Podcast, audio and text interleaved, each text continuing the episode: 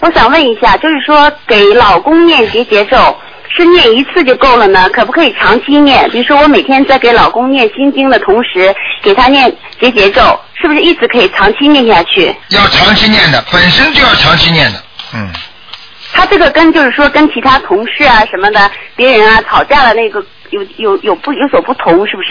对这个比如说念一次就可以了。对。那个、吵架的话呢，就比方说碰到一个人跟你关系很不好，那么你就念个一个月啊、两个月啊，说不定就化解掉了。